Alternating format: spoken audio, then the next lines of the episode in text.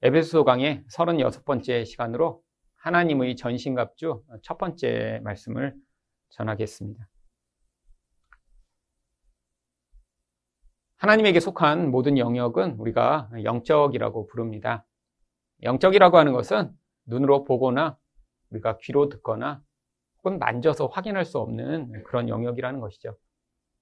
그래서 이 영적 세계는 눈에 보이는 이 세상이 흘러가는 방식, 또 눈에 보이는 세상이 움직이는 그런 모든 법칙과는 전혀 관계없는 영적 세계의 아주 특별한 법칙에 따라 움직입니다. 이 눈에 보이는 세상을 주관하는 가장 강력한 힘은 바로 시간과 공간이라고 하는 것이죠. 눈에 보이는 존재는 그래서 시간과 공간이라는 그 강력한 힘을 벗어날 수가 없습니다. 가장 대표적으로 만약에 우리가 이곳에 있으면 같은 시간에 다른 곳에 있을 수 없는 것처럼 눈에 보이는 모든 존재는 바로 이 시공간이라는 그 힘 앞에 사실 그 모든 존재가 구속되게 되어 있습니다. 하지만 영적인 세계는 이 시공간의 법칙이 이런 눈에 보이는 세계처럼 작용하지 않는 곳입니다. 그래서 성령이 어디나 계실 수 있고요. 그래서 하나님이 바로 우리와 함께 계시며 또 우리와 따로 계실 수도 있는 그러한 도대체 우리의 머리로는 이해할 수 없는 일들이 벌어지는 것이죠. 또한 하나님은 공간만 초월하시는 것이 아니라 시간도 초월하십니다. 그래서 우리를 구원하실 때 바로 그때 그 순간의 우리 모습뿐 아니라 우리가 완성될 그 미래까지도 다 알고 계시는 분이 우리 하나님이십니다. 그런데 이 하나님만 이 영적 영역에 속한 것이 아니라 바로 이 영적 영역에서 하나님 말고도 아주 강력한 이런 영향력을 행사하는 바로 무리가 있습니다. 그를 대표하여 우리가 마귀 혹은 사탄이라고 부르는 존재죠. 물론 하나님과 이 마귀는 일대일로 서로 지금 대등한 싸움을 하고 있는 것은 아닙니다. 하나님은 전지하시고 전능하시기 때문에 피조물인 마귀가 하나님을 대항하여 우리 하나님과 싸울 수는 없습니다. 하지만 마귀가 할 수 있는 일이 무엇인가요? 바로 하나님의 피조물로 만들어져 하나님의 형상을 보여야 할 이 인간을 공격함으로 말미암아 바로 하나님께 영광이 돌려지지 못하도록 만드는 일을 위해 끊임없이 사람들을 유혹하고 개입하는 것이죠. 그래서 성경이 성도들에게 하나님의 전신갑주를 입으라라고 하는 것입니다. 바로 우리에게 이런 영적 싸움이 있다라고 하는 것이죠. 물론 눈에 보이는 싸움이 아니기 때문에 바로 하나님의 갑주라고 부르는 것입니다. 이 하나님의 전신갑주라는 뜻은 다른 말로 이야기하면 세상에서 전쟁을 할 때 싸워야 하는 그런 전쟁의 무기와 방어 무기처럼 어떤 이 싸움을 위한 준비가 필요한데 이 모든 것이 하나님의 영역, 하나님의 능력, 또 하나님에게 속한 것이기 때문에 그것을 하나님의 전신갑주라고 하는 것입니다.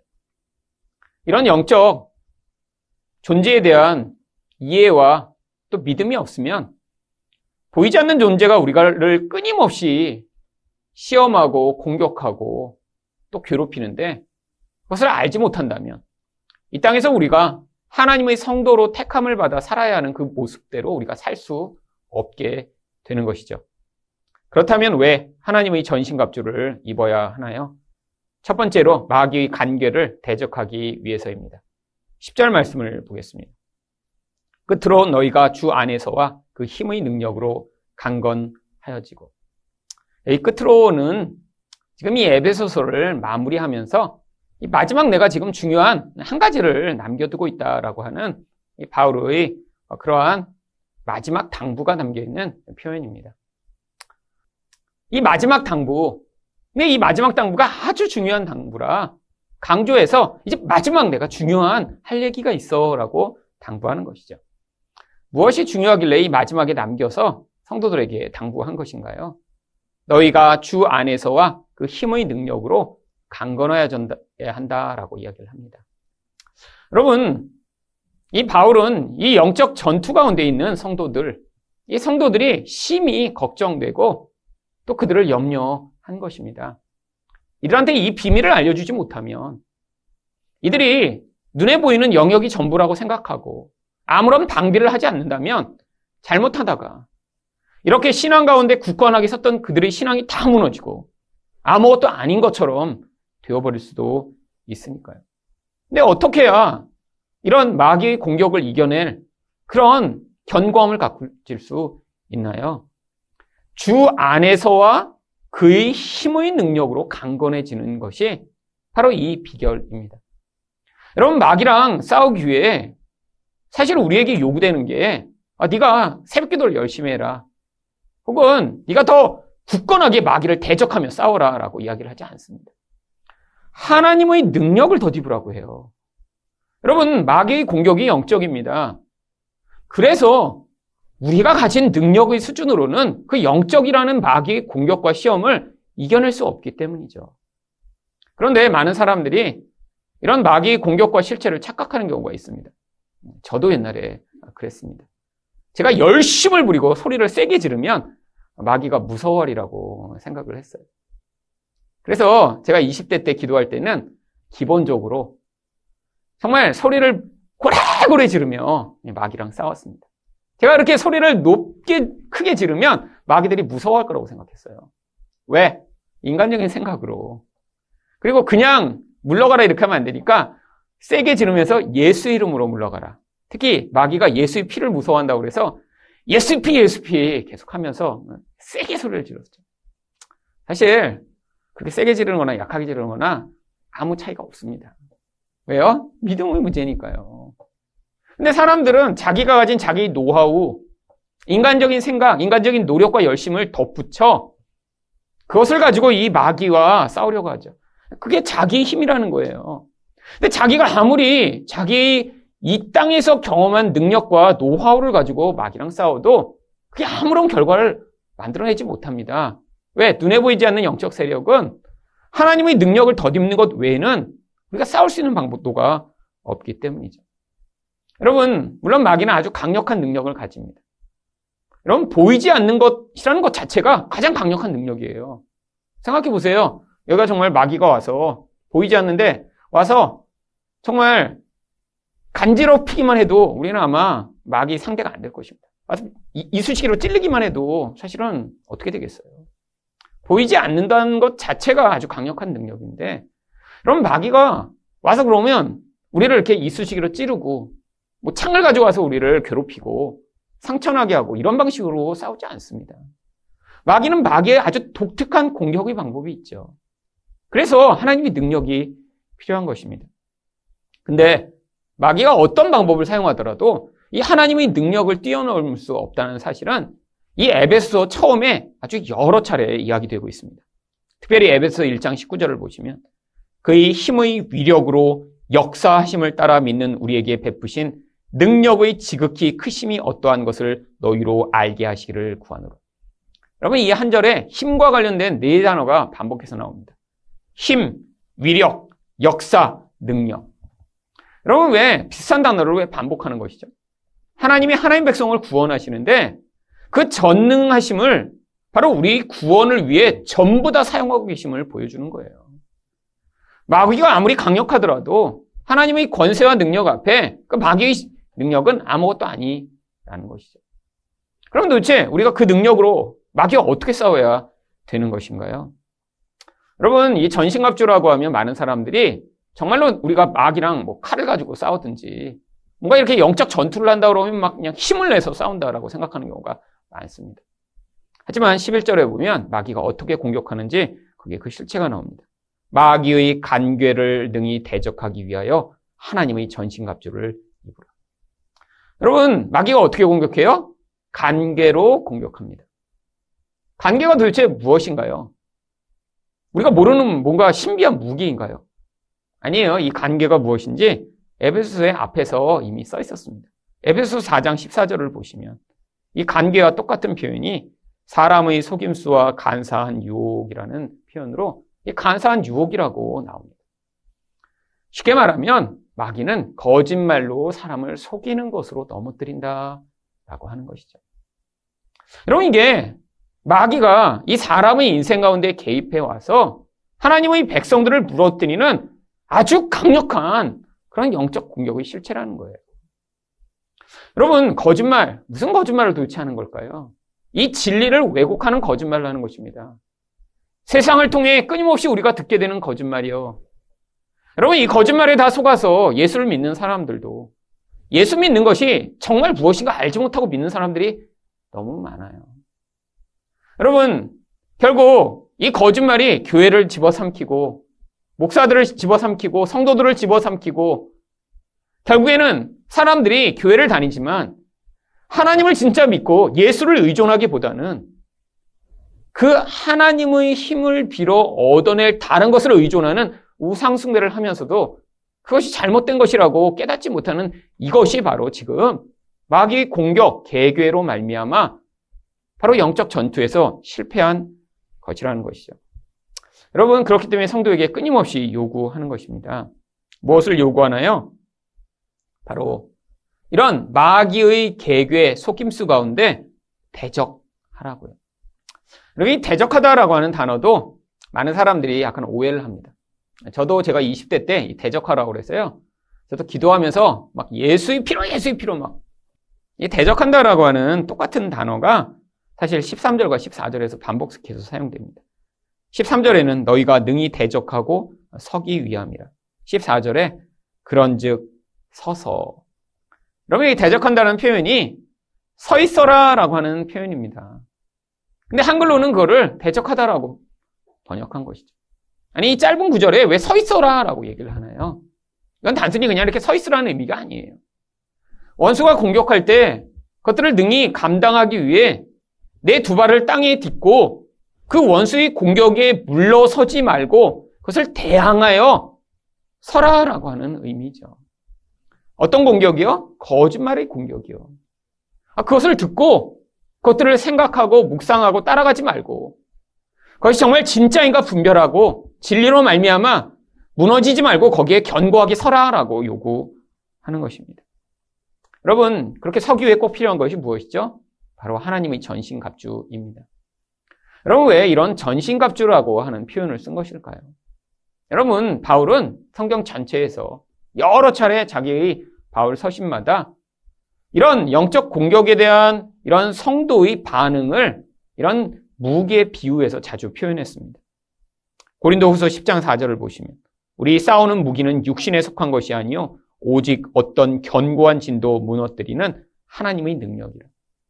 여러분 무기가 원래 뭐를 비유한 거라고요? 하나님의 능력이요. 결국 우리한테 전신갑주를 입으라는 것은 하나님이 주신 힘으로 무장하라라고 하는 것이죠. 근데 그 내용이 다양하게 나옵니다. 로마서 6장 13절에서는 무기를 의무기라고 불러요. 또한 너희 지체를 불의 무기로 죄에게 내주지 말고 너희 지체를 의 무기로 하나님께 드리라. 의 무기라는 것이 무엇이죠?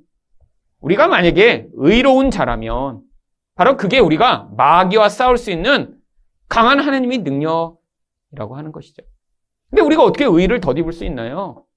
예수의 그 의를 덧입는 방법밖에 없는 것입니다.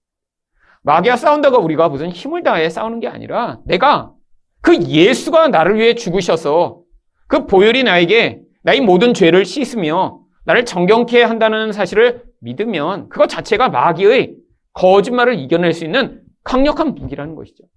왜요? 마귀가 공격하는 그 거짓말의 핵심이 너는 부족한 존재야. 너는 그래서 무엇인가 더 필요해. 하나님이 너를 그대로 용납하고 용서하실 것 같아? 너희 그 수준으로 어떻게 너가 성도겠어? 라고 하는 거짓말을 가지고 끊임없이 우리를 넘어뜨리려고 하기 때문이죠. 여러분, 예수의 의 가운데 있다는 것이 무엇인가요? 나는 부족합니다. 나는 늘 넘어져요. 아니, 과거에도 실수하고 잘못했지만, 그러면 앞으로는 안 하나요? 앞으로도 계속 할 것입니다. 그럼에도 불구하고, 하나님이 우리를 예수 안에 넣어 완전하다고 하셨기 때문에, 내가 하나님 앞에 갈 때, 그 예수의 피를 힘입어 당당하게 나아갈 수 있는 그 믿음이요. 여러분 이걸 못 믿으면 자기 부끄러움을 감추고자 어떤 일을 하나요? 끊임없이 자기를 가장하고 사람들 앞에서 자기가 괜찮은 존재인 양 행세하게 됩니다. 이것을 못 믿으면 또 어떻게 되나요? 자기 안에 심각한 죄책감을 느끼게 돼요. 이걸 또 못 믿으면 어떻게 되나요? 하나님 앞에 우리가 담대하게 나아갈 수가 없습니다.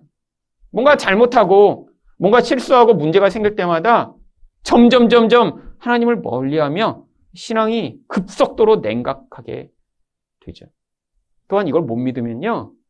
지금 내가 경험하고 있는 이 현실적 불완전함과 이런 온전하지 못함을 어떤 방법을 통해 빨리 변화시키고 싶은 그런 강전한 열망에 시달립니다. 아, 나 지능은 이런데 뭔가 어떤 방법을 통해 내가 갑자기 괜찮은 사람이 되고 싶은 거예요.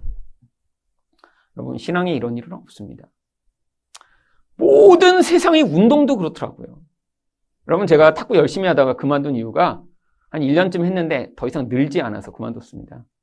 1년 할 때는 되게 재밌었어요. 이전에 잘 못 치다가 1년 치니까 그냥 슉슉슉 하는 것 같았어요. 근데 저랑 같이 시작했던 분들이 너무 잘하는 거예요, 그 다음에. 비결이 뭔지 아세요? 그분들은 아줌마들이 매일 3시간씩 치시더라고요. 꾸준히 매일 3시간씩 치니까 한 1년쯤 지났는데 저보다 너무 잘 치셔서 저랑 안 치시려고 그래요. 재미없다고. 그래서 제가 그만뒀어요. 그럼 심지어는 이런 탁구의 세계도 그럼 가다가 그렇게 한 번에 느는 게 어딨어요. 오랜 기간, 긴 여정을 통해 어느 수준에 올라가는 건데. 여러분, 신앙은 물론 우리의 노력의 결과로 그렇게 결과가 나타나지는 않습니다. 하지만 하나님이 각자의 인생 가운데 긴 여정을 주시고 그 여정을 통해 구원하시고자 계획을 가지고 계신데 6개월, 1년, 3년, 4년 만에 신앙에서 뽕을 빼서 멋진 사람처럼 되고자 하는 그 자체가 얼마나 정말 조급하며 얼마나 하나님의 계획을 받아들이지 못하고 있는 것인가요? 또한 무엇을 우리 무기라고 하나요? 로마서 13장 12절을 보시면 우리가 어둠의 일을 벗고 빛의 갑옷을 입자. 그럼 빛이라는 것이 무엇인가요? 바로 하나님에게 속한 그 모습으로 우리 안에 있는 죄의 영향력을 벗어버리는 것. 그것 자체가 마귀와 싸울 수 있는 공격을 감당할 수 있는 무기라고 하는 것이죠. 여러분은 내 이 모든 것 다 비웁니다. 어떻게 하면 이제 이런 모든 무기를 한 번에 갖출 수 있나요? 그러면 신앙 가운데 뭐 어떤 사람은 열심히 해서 이제 우리가 다음번에 배우게 될 어떤 사람은 막 칼을 막 날카롭게 갖췄는데 갑옷은 덜 입었어. 어떤 사람은 투구만 갖추고 어떤 사람은 신발을 안 신었어. 여러분 이런 얘기하는 거 아니에요. 여러분 이 모든 것을 종합하는 사실 한 가지가 있습니다. 바로 에베소 4장 24절을 보시면 하나님을 따라 의와 진리 거룩함으로 지으심을 받은 새 사람을 입으라. 여러분, 새 사람이 바로 하나님의 능력으로 지음 받은 하나님의 그 모든 좋은 것들을 가지고 있는 존재입니다. 새 사람이 그런 마귀의 거짓말을 능, 넉넉하게 이길 수 있는 그런 방어 무기도 있고요. 마귀가 우리를 넘어뜨리려고 할 때 그것들을 싸워 쳐낼 수 있는 진리, 검도 있고요. 이 세 사람이 마귀의 어떤 공격에도 구원이 흔들리지 않을 수 있는 구원의 투구를 갖춘 존재고요. 결국 전신갑주를 입으라는 것은 바로 우리 안에 있는 이 옛사람을 벗어버리고 새 사람으로 말미암아 살라라고 요구하는 바로 명령인 것이죠.